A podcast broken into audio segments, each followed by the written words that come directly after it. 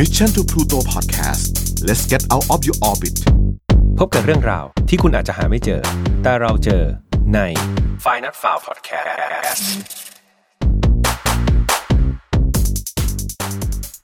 สวัสดีครับ ยินดีต้อนรับเข้าสู่ Final f i l e Podcast ครับ Podcast ที่นำเรื่องราวแปลก ๆ จากทั่วทุกมุมโลกมาสะกิดต่อมอยากรู้ของคุณครับ วันนี้คุณอยู่กับผมแฮมทัชพลเช่นเคยนะครับ แล้วก็เรามาถึง episode ที่ 11 กันแล้วนะครับ ก็เรียกว่าเกิน 10 ตอนมาได้อย่างไม่น่าเชื่อเลยนะครับ ว่าผมจะหาเรื่องแปลกๆ มาได้เยอะขนาดนี้ ก็ยังไงเป็นกำลังใจนะครับ ช่วยกลับไปฟังตอนที่ 1 ถึงตอนที่ 10 ให้ด้วยนะครับสำหรับใครที่ยังไม่เคยฟัง ส่วนใครที่ฟังอยู่แล้วก็ มาช่วยกันภาวนานะครับ ให้ผมสามารถทำไปได้เรื่อยๆ จนถึงตอนที่ร้อยตอนที่พันนะครับตราบใดที่เขายังจ้างผมอยู่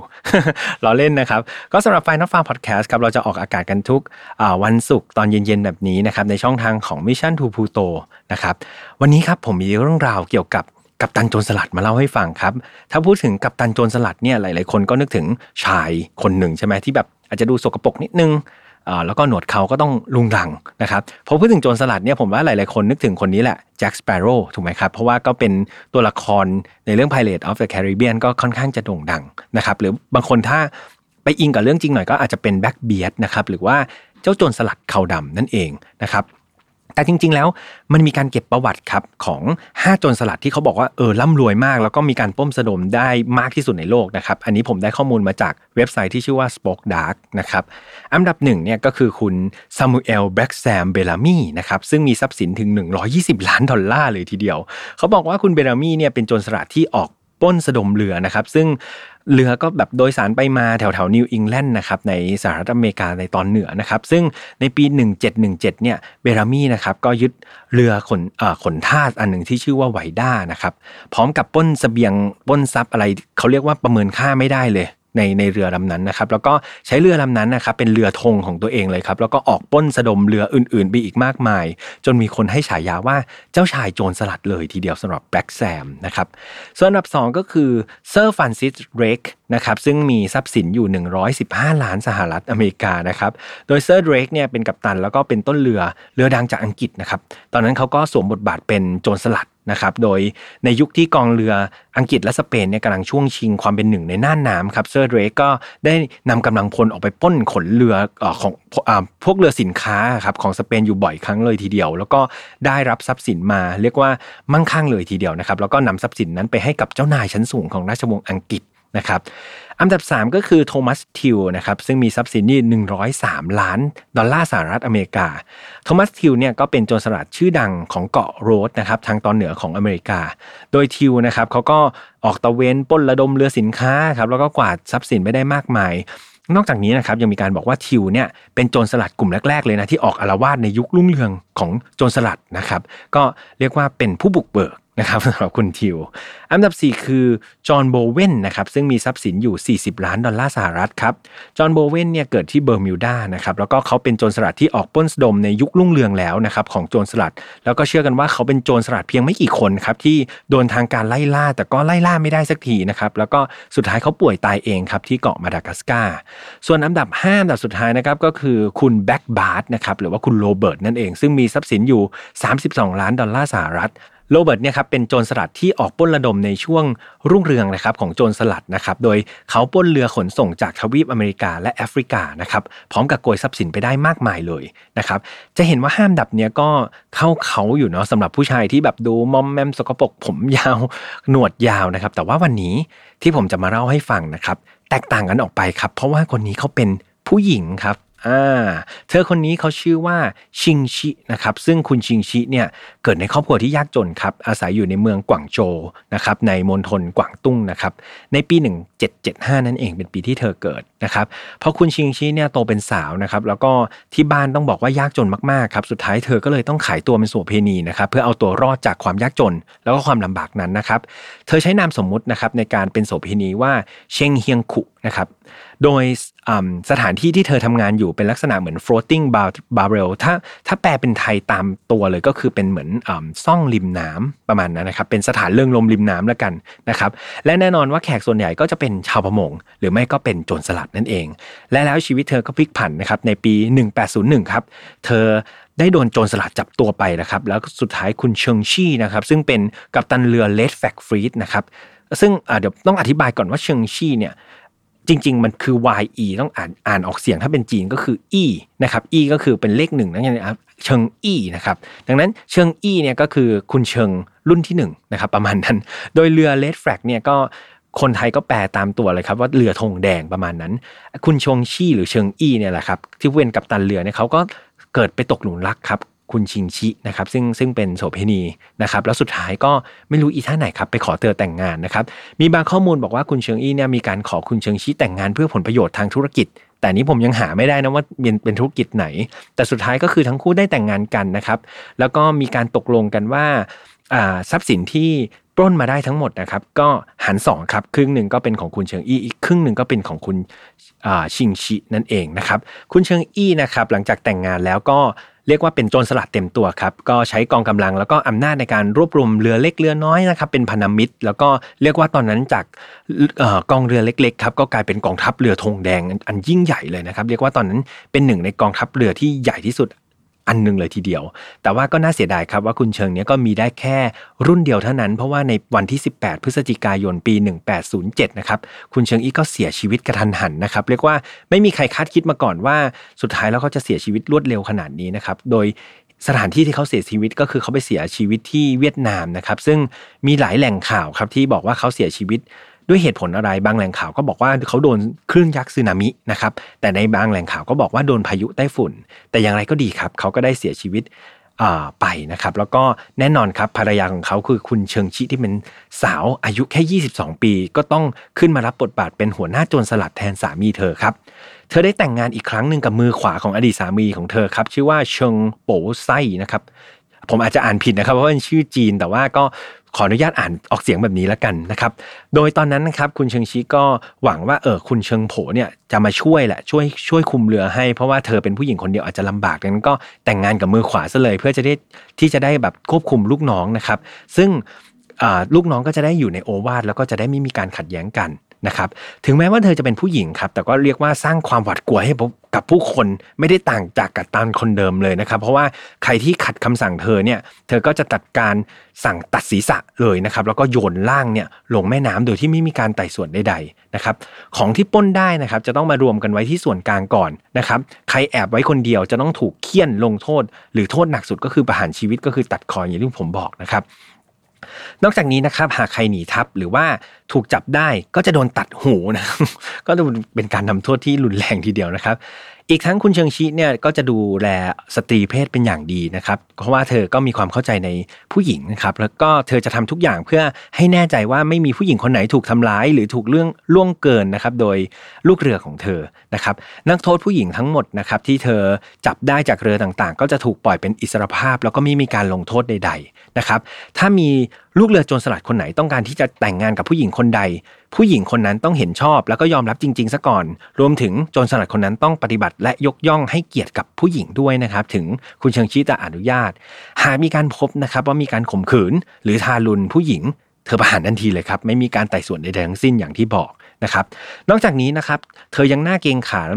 ด้วยตัวเธอเองด้วยนิสัยเธอเองที่เป็นคนที่เด็ดขาดแล้วเนี่ยบารมีของคุณเชิงอี้ที่เป็นสามีเก่าของเธอก็เรียกว่ามีอิทธิพลมากๆครับเธอมีลูกเรือโจรสลัดอยู่ในการควบคุมกว่า 70,000 คนนะครับรวมถึงเรือเล็กเรือน้อยที่เข้ามาสวามิภักดิ์กว่าพันลำเลยทีเดียว เธอออกเดินทางไปทั่วโลกครับ ออกเดินทางไปตามทะเลจีนนะครับกองเรือของเธอเรียกว่าต่อสู้กับใคร ไม่เคยแพ้ใครเลยครับเธอเป็นคนที่มีความทะเยอทะยานอย่างมาก แล้วก็พาเรือเลดแฟกฟีดนะครับไปต่อสู้จนสามารถครอบครองเรือสลัดแท้ทั้งหมดในน่านน้ำจีนได้เลยนะครับโดยคุณเชิงชินะครับสามารถรบชนะแล้วก็มีเรือเพิ่มเนี่ยในบัญคับบัญชาทั้งหมดถึง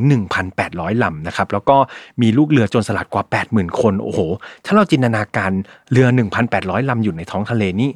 ใหญ่โตมากๆครับเรียกเป็นกองกองทัพที่แบบใหญ่โตมากๆ แล้วด้วยความใหญ่โตเนี่ยครับรัฐบาลจีนก็เริ่มทนไม่ไหวครับโอ้โหเห็นว่ามีอำนาจมากขนาดนี้ก็มีความเห็นว่าสุดท้ายคงต้องใช้กองกำลังทหารของรัฐบาลเนี่ยเข้าไปโจมตีกับกองทหารกับกองโจรสลัดกลุ่มนี้ให้ได้ละ ก็มีการคำสั่งครับให้เอาเรือหลวงของจักรพรรดิพร้อมกับความช่วยเหลือของกองทัพอังกฤษครับ แล้วก็กองทัพจากดัชด้วยนะสามภาษาเลยครับ เข้าไปโจมตีเรือของกลุ่มโจรสลัดเลดแฟลกของเชิงชี่ครับ แต่ว่าไม่น่าเชื่อครับ สุดท้ายแล้วคนที่พ่ายแพ้เป็นกองเรือของจักรพรรดินะครับแถมเรือของจักรพรรดิยังถูกยึดไปอีก 60ลำนะครับสุดท้ายนายพลเรือครับตัดสินใจฆ่าตัวตายนะครับดีกว่าที่จะต้องแบบต่อสู้ต่อไปนะครับแล้วก็แน่นอนว่าเชิงชีก็ชนะไปแบบแบเบอร์นะครับชนะไปอย่างงดงามเลยทีเดียว หลังจากกองทัพจักรพรรดิครับก็พยายามที่จะยื้อแล้วก็ต่อสู้กว่า 2 ปีครับก็เห็นว่าสู้ยังไงก็สู้ไม่ได้ครับความชำนาญทางน้ำมันต่างกันลิบนะครับทางการจีนก็เลยตัดสินขอสงบศึกกับกองเรือของเธอนะครับโดยทางการมีการยื่นข้อเสนอครับให้กองโจรสลัดของเธอกลับขึ้นฝั่งครับทางการบอกว่าเออจะไม่ยึดทรัพย์นะ ไม่เอาผิดนะ ทุกคนจะได้ใช้ชีวิตเป็นอิสระ แต่ว่าเลิกเป็นโจรสลัดเถอะนะครับ เชิงชินะครับก็ยอมรับข้อเสนอจากทางการนะครับ แล้วก็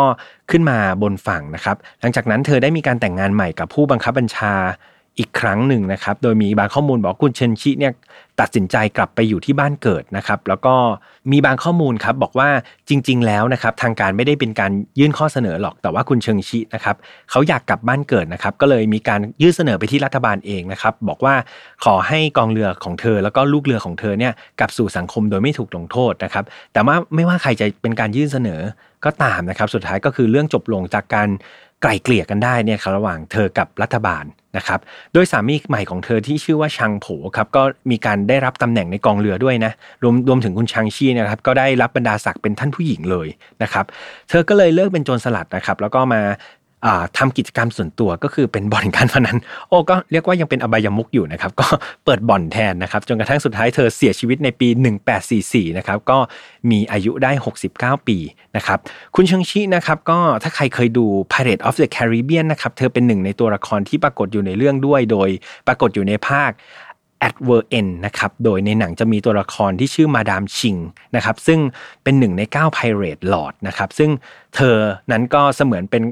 ก็เรียกว่ามาดามชิงเนี่ยจริง ๆ ต้นแบบก็มาจากคุณเฉิงชีนั่นเองนะครับ ก็เป็นโจรสลัดหญิงในตำนาน ซึ่งมีการขึ้นชื่อว่าเก่งกาจที่สุด แล้วก็โหดเหี้ยมที่สุด โอ้ก็เรียกว่าเป็นเรื่องราวอันหนึ่งที่ผมไปเจอมา แล้วก็รู้สึกว่าแปลกประหลาดเนาะใครจะไปคิดว่า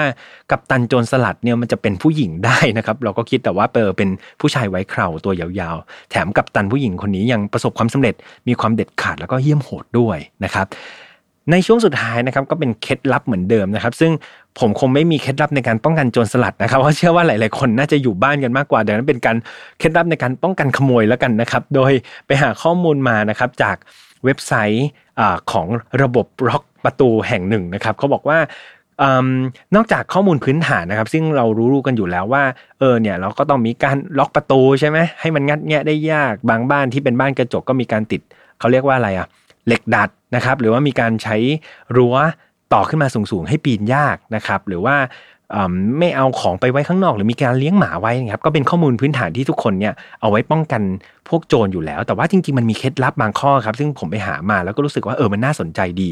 ก็คือการทำยังไงก็ได้ให้โจรไม่รู้ว่าเราอยู่บ้านครับ เพราะว่าจริง ๆ แล้วโดยส่วนมากถ้าโจรเนี่ยมันรู้ว่าเราอยู่บ้านนะครับ มันก็จะไม่ไม่มาป้นเราพูดง่ายๆนะครับถ้ายกยกเว้นแบบอุกอาจจริงๆเนาะก็จะเป็นพวกโจรย่องเบาครับ ถ้ารู้ว่ามีคนอยู่บ้านเขาก็จะเลือกบ้านที่ไม่มีคนมากกว่า ดังนั้นเคล็ดลับในการสร้างสถานการณ์ให้ไม่มีใครรู้ว่าจริง ๆ แล้วเราไม่อยู่บ้านนะนะครับมีอยู่ 4 ข้อครับ ข้อที่ 1เขาบอกว่าโดยปกติถ้าเป็นไปได้นะครับพยายามที่จะปิดกิจกรรมของคนในบ้าน อย่าให้คนภายนอกเห็นครับ เช่น ปิดผ้าม่านซะอาจจะดูลึกลับหน่อยนะครับ แต่ว่าหลาย ๆ ครั้งก็เป็นการป้องกันความปลอดภัยของคนในบ้าน เพราะว่าบางครั้งเราเปิดม่านอยู่ตลอดใช่ไหมพอวันหนึ่งเราปิดม่านเนี่ยหรือว่ามันดูเงียบ คนก็อาจจะรู้ได้ว่าเออเราไม่อยู่บ้านหรือเปล่านะครับ ข้อ 2 เป็นเรื่องใกล้ตัวมากครับก็เลยก็คือตู้จดหมายนั่นเองนะครับเขาบอกว่าจงทำตู้จดหมายเนี่ยให้หย่อนเข้ามาในบ้านหน่อย เพื่อคนร้ายเนี่ยจะได้ไม่ต้องสังเกตเห็นจดหมายที่มันค้างอยู่ในตู้ เออเรื่องนี้ผมว่าเป็นเรื่องใกล้ตัวที่ผมเองก็ไม่ค่อยได้อยู่บ้านนะบางที4ี่ห้าวันกลับบ้านทีเนี่ยตู้จดหมายเราก็จะหล้นใช่ไหมครับเออจริงๆก็เป็นสิ่งที่ เออน่าสังเกตแล้วน่าไปปฏิบัติเหมือนกันเนาะเพราะเป็นสิ่งที่ทำให้คนอื่นรู้ได้ทันทีเลยว่าเราไม่ได้กลับบ้านนะครับข้อ3ครับอันนี้วัยรุ่นทำกันบ่อยครับคือการประกาศโพสต์ลงโซเชียลนะครับว่าเออฉันไปเที่ยวอยู่ที่นู่นที่นี่นะนะครับก็จริง ๆ แล้วมันก็เป็นดาบสองคมเหมือนกัน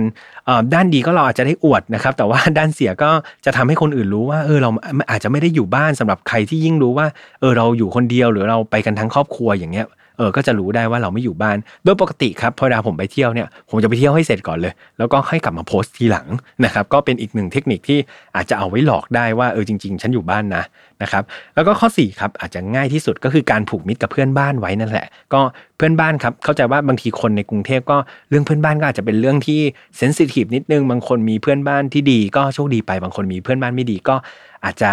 ต้องมีวิธีการในการรับมือกับเพื่อนบ้านไม่ดีอยู่เหมือนกัน ดังนั้นถ้าเราเจอเพื่อนบ้านดีๆครับก็ผูกมิตร ไว้กับเพื่อนบ้านก็ให้เขาเป็นหูเป็นตาไว้ก็ดีเหมือนกันเนาะสำหรับวันนี้ครับก็เป็นเรื่องราวของโจรสลัดผู้หญิงนะครับซึ่งผมคิดว่าเออน่าสนใจไม่แพ้ผู้ชายเลยแล้วเธอก็มีความเก่งแล้วก็น่านับถือมากๆนะในมุมของโจรสลัด แต่ว่าไม่ได้แนะนำให้ใครไปเป็นโจรสลัดเนาะก็สำหรับใครที่ชอบรายการแบบนี้นะครับก็มาติดตามฟังกันได้ใน f i Not f a r Podcast ครับซึ่งเราจะออกอากาศในทุกเย็นวันศุกร์แบบนี้ รวมถึงมีรายการดีๆอีกมากมายเลยนะครับใน Mission to Pluto เรามีช่องทางมากมายครับไม่ว่าจะเป็น YouTube Spotify SoundCloud Podbeans Apple Podcast นะครับแล้วก็มีแฟนเพจด้วยอย่างที่บอก อยากให้เข้าไปไลค์อยากให้เข้าไปแชร์ แล้วก็ไปคอมเมนต์กันเยอะๆนะครับเราและทีมงานทุกคนรออ่านคอมเมนต์ของคุณอยู่นะครับวันนี้คงต้องลากันไปก่อน แล้วก็ขอให้ทุกคนปลอดภัยนะครับอยู่ในสถานที่ที่ปลอดภัยและเจอคนดีๆ ในชีวิต ผมคงต้องลาไปก่อนนะครับ วันนี้สวัสดีครับ Mission to Pluto Podcast let's get out of your orbit พบกับเรื่องราวที่คุณอาจจะหาไม่เจอ แต่เราเจอใน f i n a l f i l e Podcast